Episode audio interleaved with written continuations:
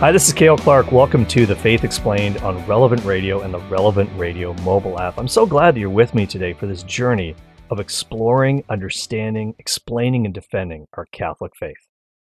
Let's get to where we left off. We were at the um, the part of the Lord's Prayer, Our Father who art in heaven. I want to talk about that part, who art in heaven. Now, uh, it's important that Jesus, when he gave his disciples this prayer, used the word who. God the Father is not a what, He's not a force, He's not impersonal. This isn't Star Wars, may the Force be with you. He is a person. And there are, in fact, of course, three divine persons in God God the Father, God the Son, and God the Holy Spirit. Our Father who art in heaven. And where is it? You know, where, where exactly is heaven? We have to keep reminding ourselves time and time again of the reality of heaven. And it's a real place. It's, in fact, more real than Earth. And Peter Kreeft, who's a, a great friend of the program, uh, he wrote a book that he, he uh, one time when I met him, he told me that this was his favorite book that he had ever written. It's called Heaven, the Heart's Deepest Longing. And that's just a wonderful book. If you want a, a great book about heaven, you can get that book. It's published by Ignatius Press. And I want to share with you some of the great thoughts that Peter Kreeft has about heaven because we don't often hear about heaven. Sometimes we hear homilies. It's it's even rare to hear these homilies, but homilies about hell. We don't want to go there. we hear about the place we don't want to go to and what we need to avoid, but we don't hear too many homilies, sermons, talks, books about heaven. And, and part of that's for good reason because you know, none of us have been there yet and come back to tell the tale. But uh, St. Paul also says this in one of his letters. He says, No eye has seen, no ear has heard, nor has it even entered into the mind of human beings what God has prepared for those who love Him. So, it has, if it hasn't even entered into our minds, how in the world can we talk about it? But we still can know a lot of things about it because God has revealed it to us. Now, heaven is, of course, at a base level where God is. And where is God? Well, everywhere, right? Omnipresence. That's one of the characteristics of God. He is omnipresent. He is everywhere at once. So, in a sense, as, as says, heaven also must be everywhere because God is everywhere. God is omnipresent. Well, why don't we see it then? How come we can't see it? And he just gives a great illustration. He says it's it's a little bit like a baby in the womb. You know, to the baby, you know, all, all it knows is, is, the womb, and it's a nice, cozy place. you know, when it's time to be born, you're kind of thrust out into the world, the, the bright hospital lights. Whoa!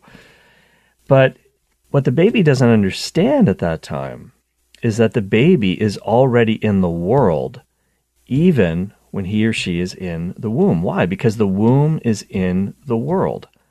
Being in the womb is being in part of the world, but you just don't know what's outside the womb. And once that child is born and begins to grow up, and then they see, wow, there are tall buildings, there are other people, there are mountains, there are trucks, there are all kinds of wonderful things that were there all along. And I just didn't know it. And I suspect that that's what it's going to be like for us when we step into eternity. When we die, we wake up in heaven, hopefully, we look back at our lives from, from that vantage point. We'll feel a little bit like that baby maybe who's just been born. I was always here in this larger world. I just didn't see it when I was in that little dark womb. And it reminds me a lot of that prayer of St. Francis that we often ha- sing at Mass. It's been turned into a hymn. In dying, we are born to eternal life. So it's like coming out of the womb of this world into the greater reality of heaven. So, in a sense, what we can say is this Heaven is not so much in this world as this world is in heaven for all who will end up there.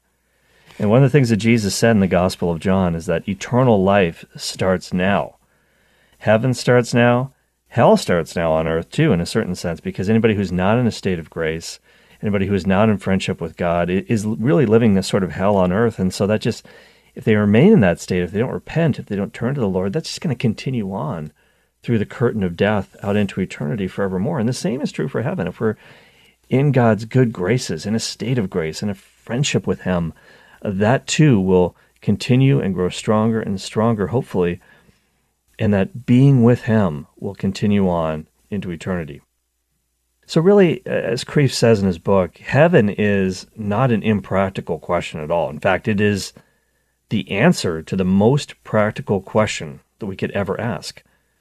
Quo vadis, you know, where are you going? You might know that famous story, Quo vadis. It's an apocryphal legend. Uh, not certain it has any basis in fact. Maybe it does, but uh, the story is told that uh, St. Peter was fleeing Rome during the persecutions of Nero. Uh, he had just gone mad and set this huge fire. Most people think he set it himself, set a huge fire to the city of Rome, and he blamed it on the Christians, blamed it on the early church, and a massive persecution was unleashed against the early Catholic Church. And that ultimately led to the martyrdoms of Paul and also, of course, St. Peter. Nero would cruelly uh, cover the believers in, in tar and pitch and set them on fire and use them as human torches for his garden parties. And Peter is said to have been leaving the city, trying to get away from it all. And then he sees Jesus walking back into Rome. And he said, Whoa, is that the Lord? And he, he turns and asks Jesus, Quo vadis, where are you going? And Jesus says, I'm going back into Rome to be crucified.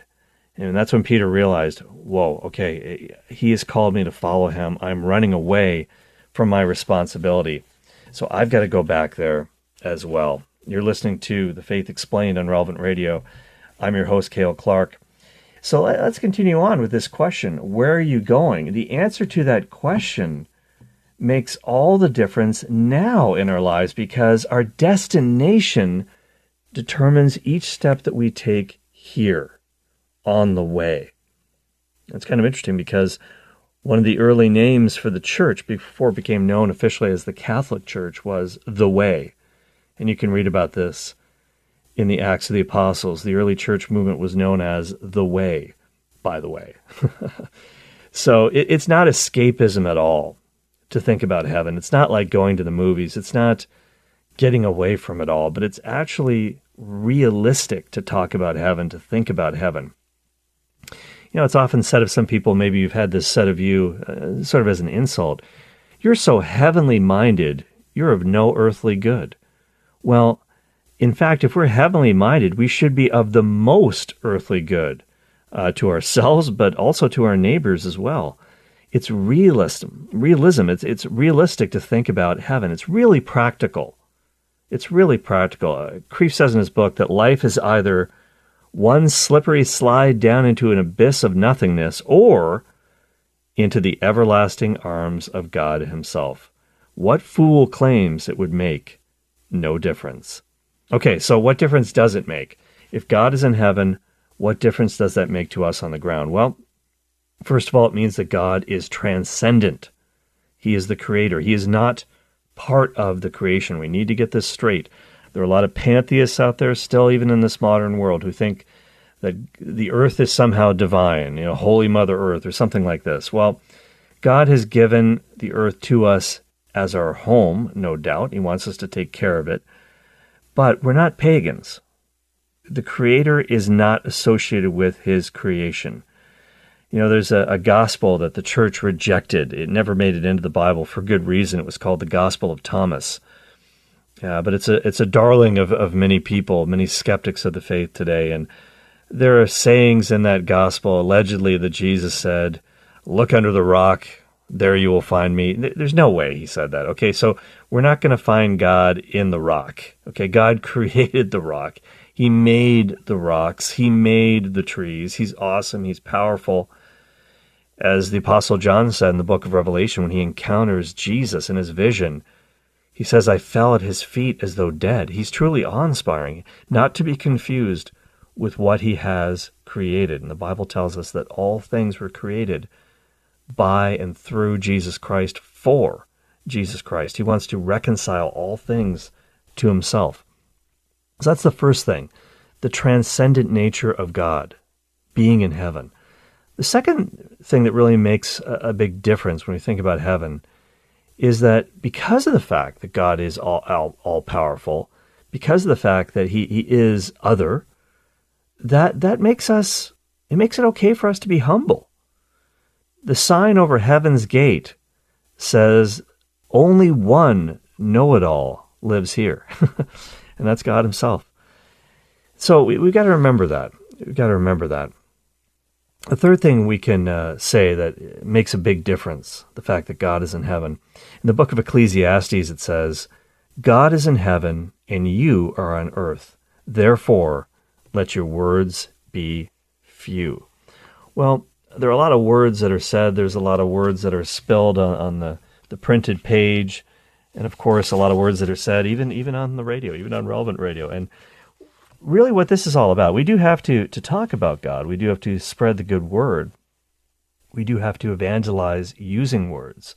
You might have heard that phrase attributed to St. Francis of Assisi preach the gospel at all times. If necessary, use words. Well, number one, he never actually said that, according to Franciscan scholars. But we will have to use words. Yes, we, we, we should preach with our lives as well. Our actions really uh, tell the story. You, no matter what you say, your actions will tell the real deal about what you actually believe. I'll always believe what you do over what you say, but there is a point where we do have to explain the gospel using words. Uh, what is it that we believe? Because that can't be picked up just by watching us walk around and the way we live, as wonderful as that might be. But this idea that God is in heaven and you are not, so let your words be few, I think that really applies to the, the practice of prayer. You know, Mother Teresa, St. Mother Teresa of Calcutta, used to say that prayer is really 99% silence. And one of her uh, friends once saw her, one of, one of the other sisters of charity once saw her praying uh, in front of the tabernacle, in front of our Lord, in his Eucharistic presence. And uh, this nun asked Mother Teresa, what, what are you saying? What are you saying to him? And she said, Nothing. What are you talking about? And she said, I look at him and he looks at me. So, so this this idea of simply being in God's presence. At some point, uh, no words are necessary. Words can even get in the way. Not saying that you always have to do that in your prayer. You can pour out your heart to God, of course, but uh, it's most important to hear what He has to say through sacred Scripture. That's how He really speaks to us ultimately, and through the teaching of the church, but also in that still small voice, the Holy Spirit uh, in the depths of our soul. And, and, really, we can really get in touch with that uh, for in His presence. So if you can, uh, spend part of your daily prayer in front of the tabernacle, if you're able to do that, if you're able to get your local parish, if there's a chapel nearby uh, with the Blessed Sacrament there, that's a great place to do some of your prayer every day. And maybe during Lent, that's something you can really focus on, uh, taking things to the next level. All right. You're listening to The Faith Explained on Relevant Radio. I'm your host, Cale Clark. We're looking at the Lord's Prayer, the Our Father. Let's go to the next line in the prayer Hallowed be thy name. Now, what does the word hallowed actually mean? It means holy. It means holy. And what's our response? We're in the presence of the holy. Our response could be nothing more and nothing less than adoration. Adoration is really worship. And Peter Kreeft says that modern people, they're, they're bored, they're depressed, they're neurotic, and sometimes even suicidal. And part of the reason is because they do not worship God. But here's the thing you're going to worship something. You're either going to worship the creation or you're going to worship the creator. At the end of the day, that's what happens. Some people, they worship another person. They say, well, I don't really do that, but who is your God? You know, it's really who is on the throne of your life. Who is it that occupies most of your waking thoughts? Uh, one of the things that Father Rocky said the other day was that I thought it was a great statement. He said, Your interior life is what you're thinking about when you're not speaking. okay, when you're not talking to somebody, what's going through your mind? That's your interior life. Are, are you thinking about God? What, what are your thoughts all about? What, what's, what is that interior life? It's something we need to look at. But every single person worships something or somebody. And it might be your phone, it might be your, your bank account, it might be your stocks, it might be your car, it might be your spouse, it might be your girlfriend, it might be whoever, some celebrity. What is occupying most of your time, your thoughts, your attention? And so that's a really good question to ask ourselves as well. But when we worship, when we truly worship God, we forget about ourselves. And, and that's what the word ecstasy really means.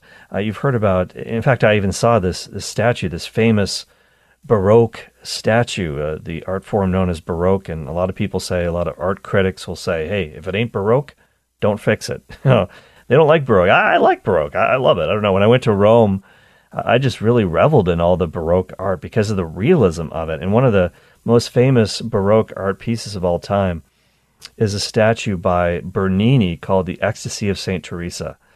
And it's uh, regarding St. Teresa of Avila. And uh, it's in a church in Rome. And uh, the name of that particular church I can't recall at the moment. But my wife and I, when we had our honeymoon, we went to Rome.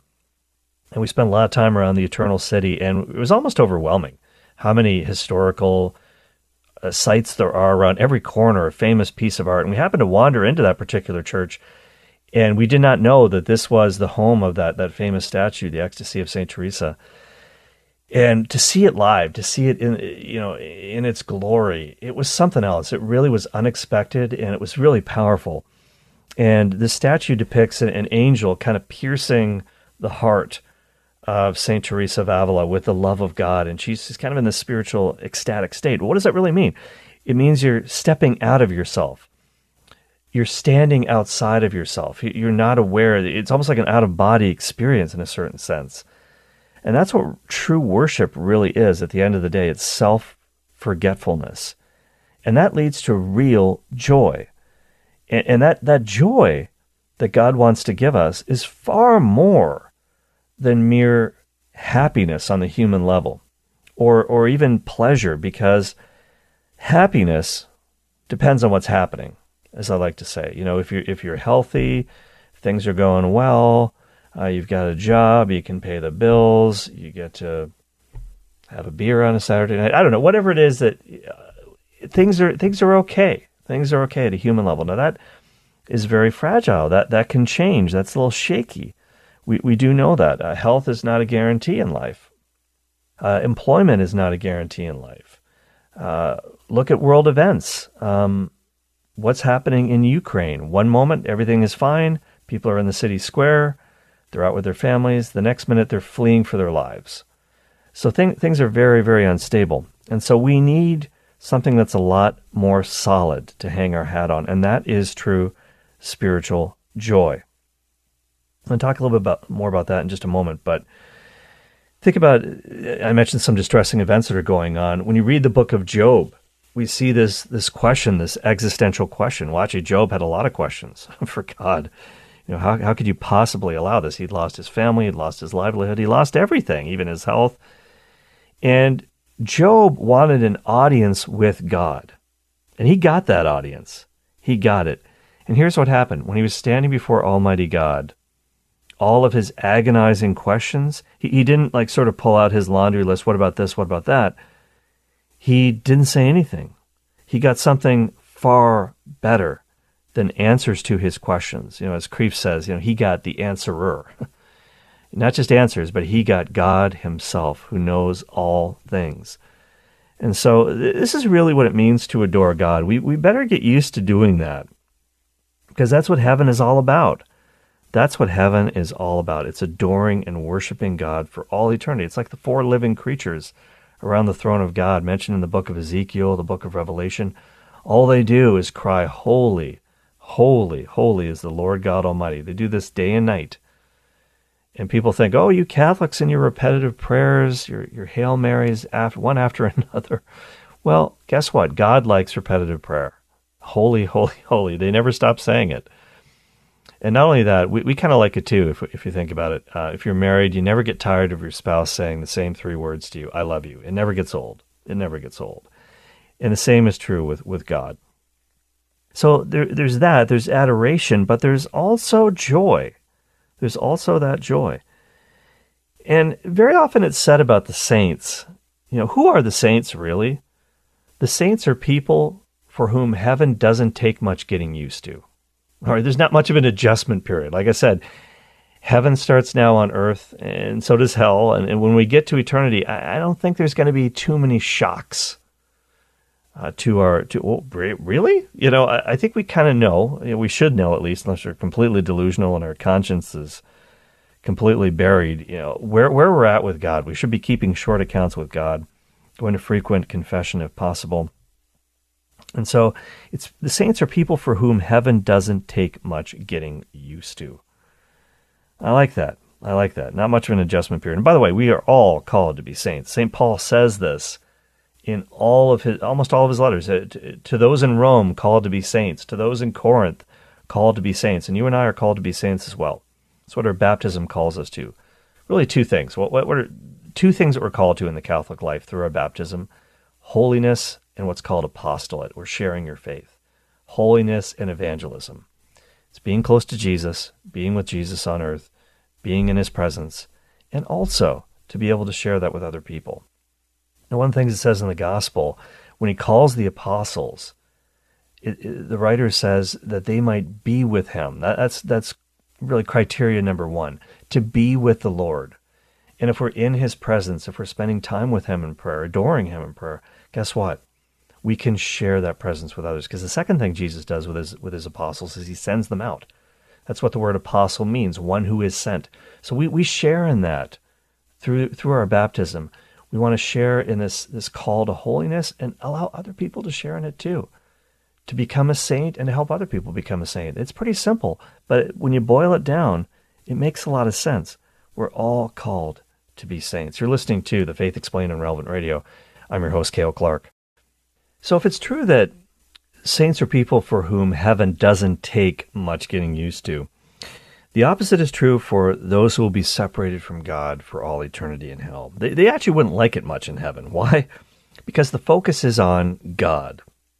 They'd almost rather be in hell because there's nothing but utter selfishness in hell. This idea that there's an old Billy Joel song, Only the Good Die Young, when he says, I'd rather laugh with the sinners than cry with the saints. Only the good die young. Well, that's not true. The, you're, you're, the, hell is not a big party, okay? It's not like a big party at your favorite pub. In fact, there's nothing but uh, those who are all alone, completely alone, completely within themselves, because their lives are turned in upon themselves. And a lot of the saints who have had visions of eternity, visions of heaven, tours of hell, like St. Faustina Kowalska, the apostle of divine mercy, they, they've noted these things. They've noted these things. It's all about being consumed with self, being selfish, the opposite of love. Love is always self giving, it's always giving of yourself. And so we, have got to get excited about God. We've got to put the focus on Him. And, and, you know, very often we get excited about things that are going on in the world, sports and entertainment, whether it's the Toronto Maple Leafs or uh, a rock star or some sort of a celebrity. Hey, we, we know their names, but we, we don't get that excited sometimes about Jesus, about the saints, or we don't we don't tell people about our local church as much as we do our favorite restaurant. Obviously, the, the meal that we're enjoying at every Mass is that true foretaste of the heavenly banquet in the Eucharist. So we can't be shy about loving it, about telling other people about it, Christ and His church. And I, I'm preaching to myself here as much as anyone else when I say we've got to remember the words of Jesus when He said, Whoever is ashamed of me and of my words in this adulterous and sinful generation, of that person will the Son of Man also be ashamed when He comes in the glory of His Father with the holy angels. That's in Mark chapter 8, verse 38. You see, God does not command us to worship him for his sake. He, he doesn't really need our praise. It's for our sake. It's so that we can get in touch with reality. That's what it's all about, folks. Reality. The ultimate reality, God himself, who made all things. It's it's like our Sunday obligation, you know, and very often when people hear those words, oh, the Sunday obligation to go to Mass, you know, do I have to? Am I obliged? Hey, you don't have to. You get to. You get to go. This is heaven on earth. The Mass is really the great gift that God gives to us. You know, in the Protestant world, they often talk about Sunday services. Well, the difference between a service and a Mass is a service is something that people do for God, but the Mass is something that God does for us.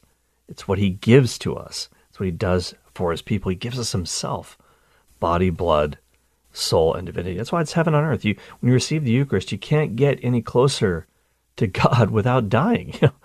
it, it is heaven on earth, and so we don't tell that to little kids. You know, when they're receiving their first communion, it's a dress rehearsal for death. No, but but that's really what's going on uh, at a base level, and so when we accept that, when we get in touch with the reality of God, that's when we'll share in that self forgetful, self giving love of the Trinity itself, because God is love. It's that eternal exchange of love within the Trinity, within the Godhead. The Father pours out his life for the Son, holding nothing back. The Son does that in return to the Father. And when we see Jesus on the cross, we see him doing in time what he was doing for all eternity as God, the Word, the divine Word, pouring out his life for God. And then the Holy Spirit is that bond of love between the Father and the Son, so strong that it is personal. It is a person, the person of the Holy Spirit. And so, all of this really, getting back to the subject of joy, that's really the foundation of it here. And so, even if you look at that word, you break it down, and, and many preachers have done this throughout the ages. J O Y. What does that spell? Joy. J, Jesus first. Okay, put God first. O, others second. And then why? yourself last. But you still have to love yourself, right? And that's the great commandment to love God with all your heart, soul, mind, and strength, and love your neighbor as you love yourself. You do have to love yourself because God loves you, He delights in you, and you need to take care of yourself. It's like being on an airplane when the, when the oxygen masks drop down. You've got to put yours on first before you can help someone else. So you've got to make sure that you're taking care of your spiritual life, you're in touch with Christ, and you can pass on uh, that that air, you know, that that wonderful breath of God to others. So Jesus first, others second, and yourself last. That spells joy. That is a great formula for life. Two great commandments love the Lord your God with all your heart, soul, mind, and strength. Love your neighbor as yourself. And then there's the Great Commission, right? There's the Great Commandment and the Great Commission. Go into all the world. The last thing Jesus said before he ascended into heaven go into all the world and preach the gospel to every creature holiness and apostolate. It's what we're called to do. That's all the time we have for today. But if you have a question about the Catholic faith, I'll try to answer it on the air. You can send it to me via email. The address is faith at relevantradio.com, F A I T H at relevantradio.com, or you can try to get your question to me on the X app. My handle is at Cale Clark. I'll be with you later today at 5 p.m. Central for the Cale Clark Show live on Relevant Radio, and I'll see you in the next episode of The Faith Explained. God bless.